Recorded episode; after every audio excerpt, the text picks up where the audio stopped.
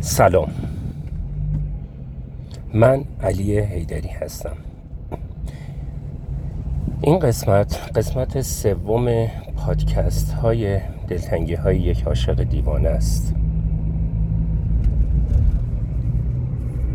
اول بگم من هنوز به خط مشی تولید پادکستم نرسیدم. روزهای اولی که پادکست رو شروع کردم نگاه همین بود که این پادکست رو اختصاص بدم به مصاحبه برای زندگی افراد کارتون خواب خب من با افراد کارتون خواب زیادی سر و کار دارم. تقریبا به صورت روزانه این افراد رو می‌بینم. و باشون در تماس هستم. اما تو چند قسمت اول هنوز این اتفاق نیفتاده و یه مصاحبه ای هم که من با یکی از بچه های کارتون خواب گرفتم اونی که می‌خواستم هنوز از آب در نیومده. موضوع بعدی که باید خدمتون بگم معمولا تو پادکست هایی که دارم گوش می‌کنم پادکست ها توی یک فضای ساکت و آروم و حتی استودیویی داره ضبط و پخش میشه. البته ضبط میشه نه پخش. و پادکست های من نه پادکست های میدانیه. همین الان توی اتوبان صدر توی ترافیک طبقه دوم پل طبقاتی صدر دارم این پادکست رو ضبط می‌کنم. چند روز پیش توی یکی از روزنوشت هام از مردم خواستم که بیان و در مورد آرزوهای دفن شدهشون برای من صحبت بکنن. برای من بنویسن آرزوهایی رو که سالها پیش بردن یه گوشه و دفنش کردن و حتی اجازه فکر کردن به اون رو دیگه نمیدن. اتفاق عجیبی که افتاد این بود که خب من تعدادی کامنت داشتم و کامنت ها اکثرا از یک فراغ داشت صحبت می‌کرد. انگار همه ماها یک جورهای قصهمون به قصه حضرت آدم و حوا و خروج از اون بهشت گره خورده بود. و خب اینجا دعوتتون می‌کنم به شنیدن پادکست آرزوهای دفن شده. متنی که من به عنوان یک دعوتنامه نوشتم این بود. چطور می شود به یک پروانه تبدیل شد؟ باید آنقدر آرزو و اشتیاق پرواز داشته باشی که دیگر دلت نخواهد کرم باقی بمانی. اما زخمهای التیام نیافته زندگی همچون چسب به دیواره قصه زندگی هر شخص چنان میچسبد که به او اجازه خروج از محدوده مشخص قصه هایش را نمی‌دهد. تا زخمهای خود را شفا ندهیم در پیله کرم باقی خواهیم ماند. سلام. همه ما آرزوهایی داشتیم که دفنشان کردیم. بله دفنشان کردیم و حتی محل دفن آنها را هم فراموش کرده امروز از شما می‌خواهم با هم سری به نامحال ترین آرزوهایتان بزنیم. آرزوهایی که حتی جرأت فکر کردن به آن را هم نداریم. اگر مایل بودید و دوست داشتید امروز کمی جرأت و توان به خرج بدهید و محالترین آرزوی زندگیتان را برای من ارسال کنید. اولین کسی که برای من جواب فرستاد نوشت که محال ترین آرزویی که در حال حاضر دارم رسیدن به مرادمه. شاید هیچ کس نباید برای آرامش های نفسانی زندگیش عاشق مرادش شود اما من شدم. و صد البته اسم محال رویش نمی‌گذارم چون انسان خلیفت الله هست بر زمین. بنابراین با توکل بر خدا تمام تلاشم را به کار می‌گیرم برای رسیدن به این مقصود.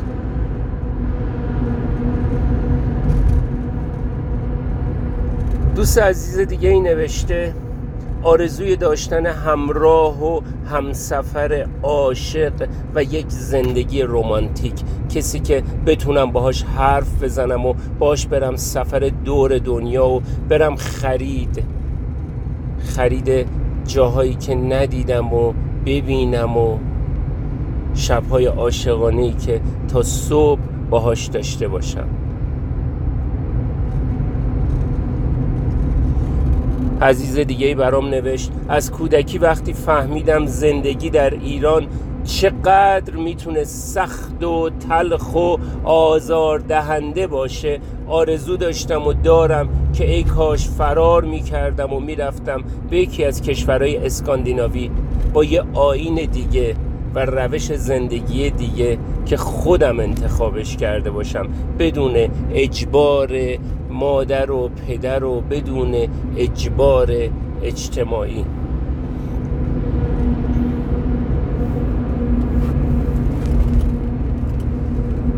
من تو این پادکست از موسیقی استفاده نکردم.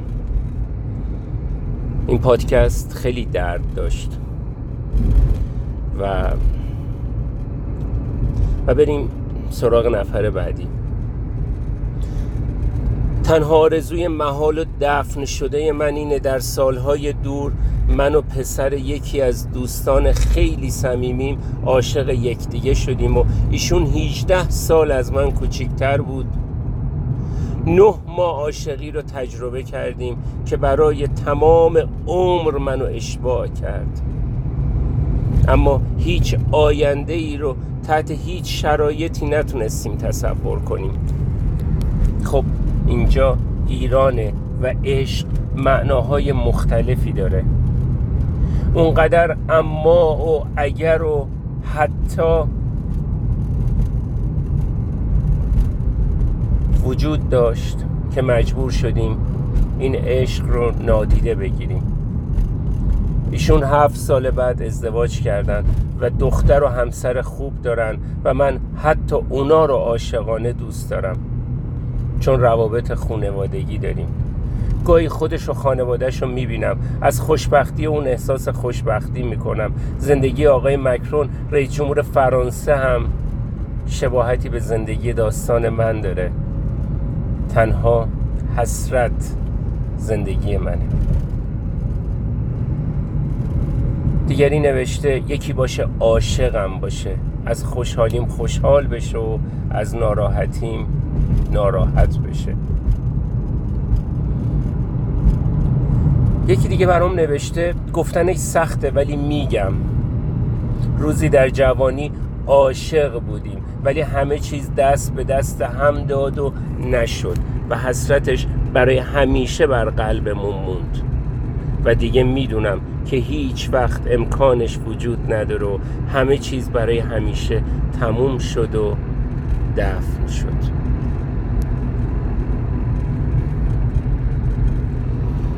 می‌خوام نفر بعدی رو براتون بخونم. شب بود. یه شب تابستونی.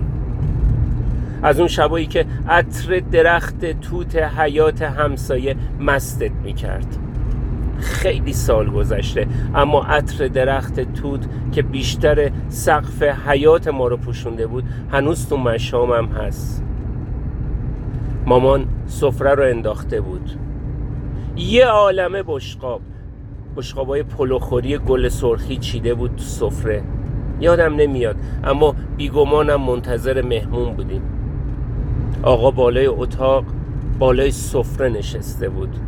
من ایستاده بودم و با شونه چپم به دیوار اتاق تکیه داده بودم و از پنجره حیات رو داشتم نگاه می‌کردم. داشتم فکر می‌کردم. به چی فکر می‌کردم؟ اصلا یادم نیست. فقط می‌دونم تو عالم خودم بودم. داشتم فکر می‌کردم. شنیدم که آقا خواهرزادم رو صدا می‌کنه. صدا می‌زد هانیه! دوباره صدا بلندتر شد. هانیه! و من هنوز در حالی که پشتم به آقا بود تو عالم خودم بودم. لابد داشتم فکر می‌کردم فردا باید درخت توتو بتکونیم و توتاشو بخوریم. نمی‌دونم که باز شنیدم آقا با صدایی که دیگه شبیه فریاد بود داد زد هانیه! همونطور که ایستاده بودم و پیش خودم گفتم هانیه که اصلا اینجا نیست. همون لحظه فهمیدم آقا در واقع داره با اسم اشتباهی منو صدا می‌کنه. به محض اینکه برگشتم طرفش دیدم آقا در حالی که هنوز فریاد هانیه کاملا از دهانش خارج نشده از جا کنده شده و طرف من هجوم آورد. سر راهش پاشو یکی یکی میذاشت تو بشخابای گل سرخی و بشخابا از وسط چند تا تیکه می‌شدن. دیگه می‌دونستم حتی یک ثانیه تاخیر یعنی کتک. بلافاصله دویدم سمت حیات وقتی رسیدم تو حیات باید در یک لحظه نگاه می‌کردم که در کوچه بازه یا نه. اگه بسته بود باید میپیچیدم سمت پله های طبقه دوم و بعدم پشت بوم. باید مسیر فرار رو تو کمتر از یک ثانیه پیدا می‌کردم. البته بعد از صدها بار فرار دیگه زرنگ شده بودم. دیگه گوش به زنگ شده بودم. کمتر اتفاق میافتاد. آقا به هم برسه و تو چنگ و بالش گیر کنم. کم کم یاد گرفتم. محض قافل گیر نشدن هیچ وقت پشتم بهش نباشه. سالها گذشت. بزرگتر شدم. اما هنوز گوش به زنگم. هنوز هر جا باشم به هر صدایی یا حرکتی معمولا منم که واکنش نشون میدم. سالها گذشته اما هنوز مراقبم پشتم به آقا نباشه. چون اگه بر حسب اتفاق از پشت سرم رد شه دلم هری میریزه پایین و یه ترسی مثل یه جونور میپیچه تو تخته پشتم و چندشم میشه. خیلی وقتا آرزوی محالم شده کاش این اتفاقا هیچ کدوم نیفتاده بود. که من حالا تو چهل سالگی هنوز اونقدر گوش به زنگ باشم که هنوز احتیاط کنم. پشت سرم کیست داده. آرزوی من اینه. پدر خوب.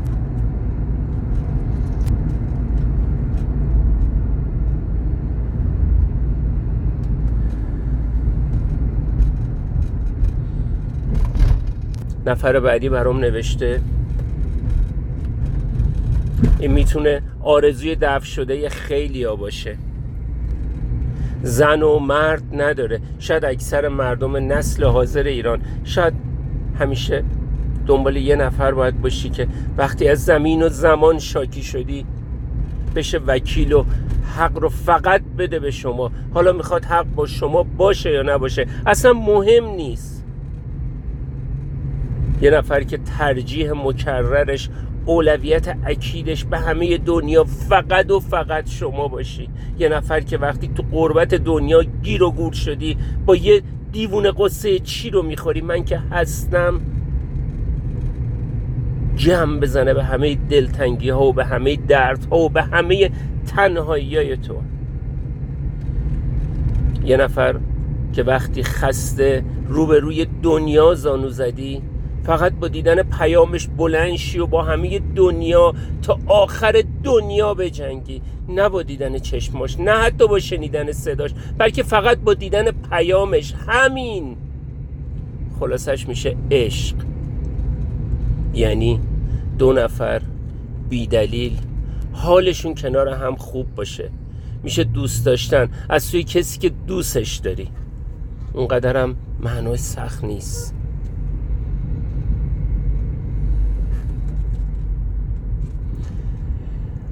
یه نفر دیگه برام نوشته. من دارم تونتون اینا رو می‌خونم ولی پشت هر کدوم از اینا یه زندگی. یه زندگی شاید چند ده ساله مخفی شده. یه جنگیدن های عجیب و غریب. و شما وقتی گوش می‌کنید به اون زندگی توجه کنید به اون مبارزه. به اون هانیه که هنوزم تو چهل سالگی دست از سرش بر نمیداره.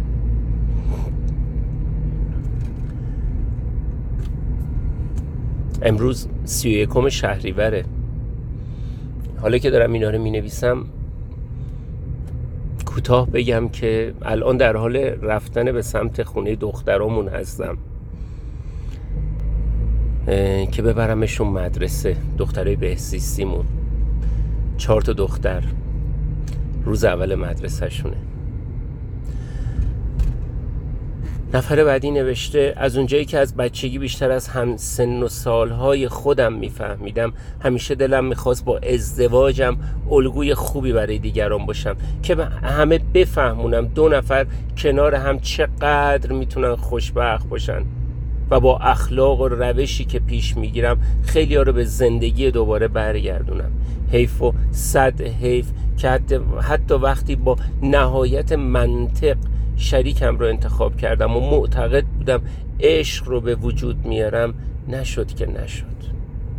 و متاسفانه به دلیل تفاوت فرهنگی بیش از حد که در لحظه آشنایی متوجه نشدم منو نابود کرد و الان هم به خاطر فرزندانم فقط روزگار میگذرونم. یکی دیگه نوشته.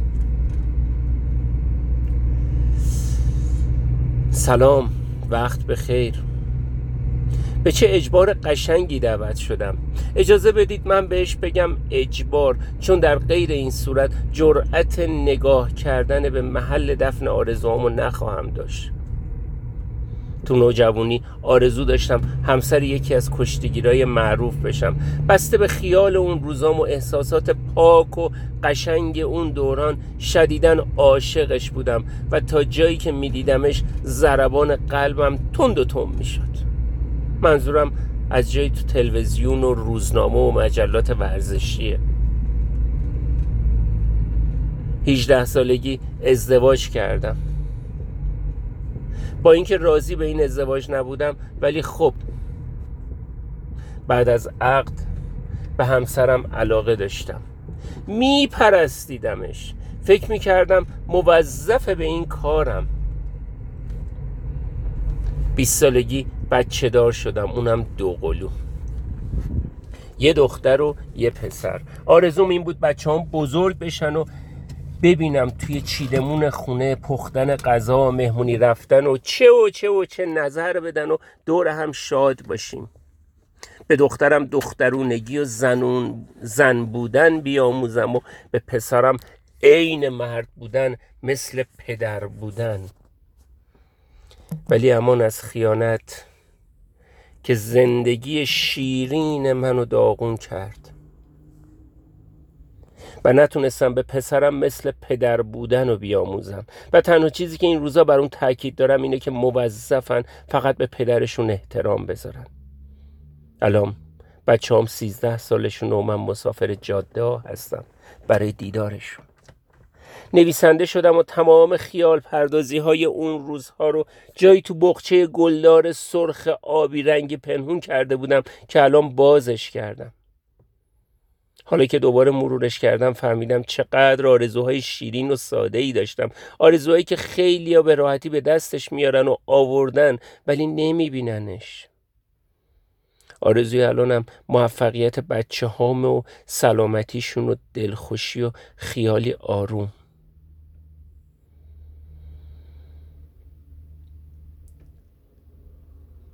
من نفر آخر رو براتون می‌خونم. یه روزی تو دوره دانشجویی اشتباهی بهم زنگ زد. نمی‌دونم چی شد که اشتباهی دیدمش. اشتباهی عاشقش شدم. از من سه سال بزرگتر بود. حتی داشتم قید خانوادم و به خاطرش می‌زدم اما خیانت کرد. بخشیدمش. دوباره خیانت کرد. بخشیدمش. سه باره. دیگه نبخشیدمش. دوست نداشتم احمق باشم. اون منو نمی‌خواست ولی واسه لحظه های ناب سراغ من میومد منم بهترینا رو براش مهیا می‌کردم. دیمونه بازی در می آوردم وقتی بهش گفتم دیگه نمی‌خوام ببینمت. تا یه سال به هم زنگ زد اما جوابی بهش ندادم.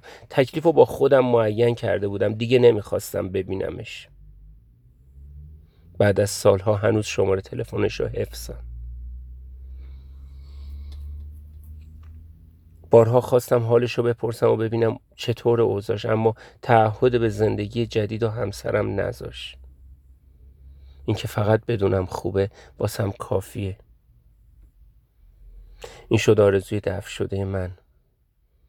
بعیدم می‌دونم بتونم نبش قبرش کنم. خیلی به من پیام زدن که علی آرزوی دفن شده خودت چیه؟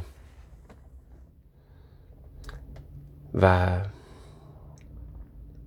اینجا میگم آرزوی دفن شده من این بود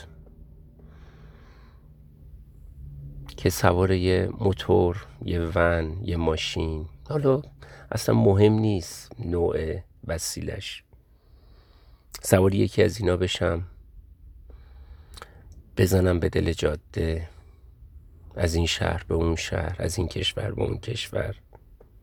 و تمام تلاشم رو بکنم. حال مردم رو خوب کنم. علی ایدری آخرین روز تابستان سال 98 تهران.